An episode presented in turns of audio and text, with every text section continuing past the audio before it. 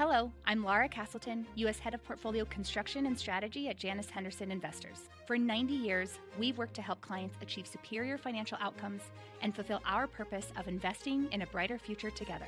To learn more, go to janushenderson.com. Here is your morning brief for Friday, March 1st. I'm Luke Vargas for the Wall Street Journal. Rising emissions from coal have pushed global CO2 emissions from energy generation to a new record last year, according to the International Energy Agency. China and India are the main drivers of such emissions, with coal being used for a large percentage of their electricity generation. The good news is that emissions in advanced economies are falling near levels not seen since the 1970s, according to the IEA. That is, as the US, Europe, and Japan, and a few other countries are installing renewable energy at a very fast clip. Shares in New York Community Bancorp have sunk in off hours trading after the lender late Thursday replaced its chief executive, took a $2.4 billion charge, and said that it had found problems with internal controls. The bank's stock has already tumbled this year, partly on concerns about its holdings of commercial real estate. NYCB, which has more than $100 billion in assets, has struggled since absorbing the assets of failed lender Signature Bank and an earlier merger with Flagstar Bank.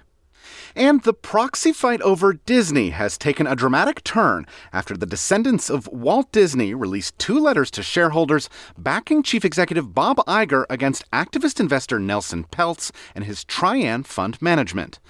Trian is seeking two seats on Disney's board at April's annual meeting and says the company needs to cut costs and find its creative mojo.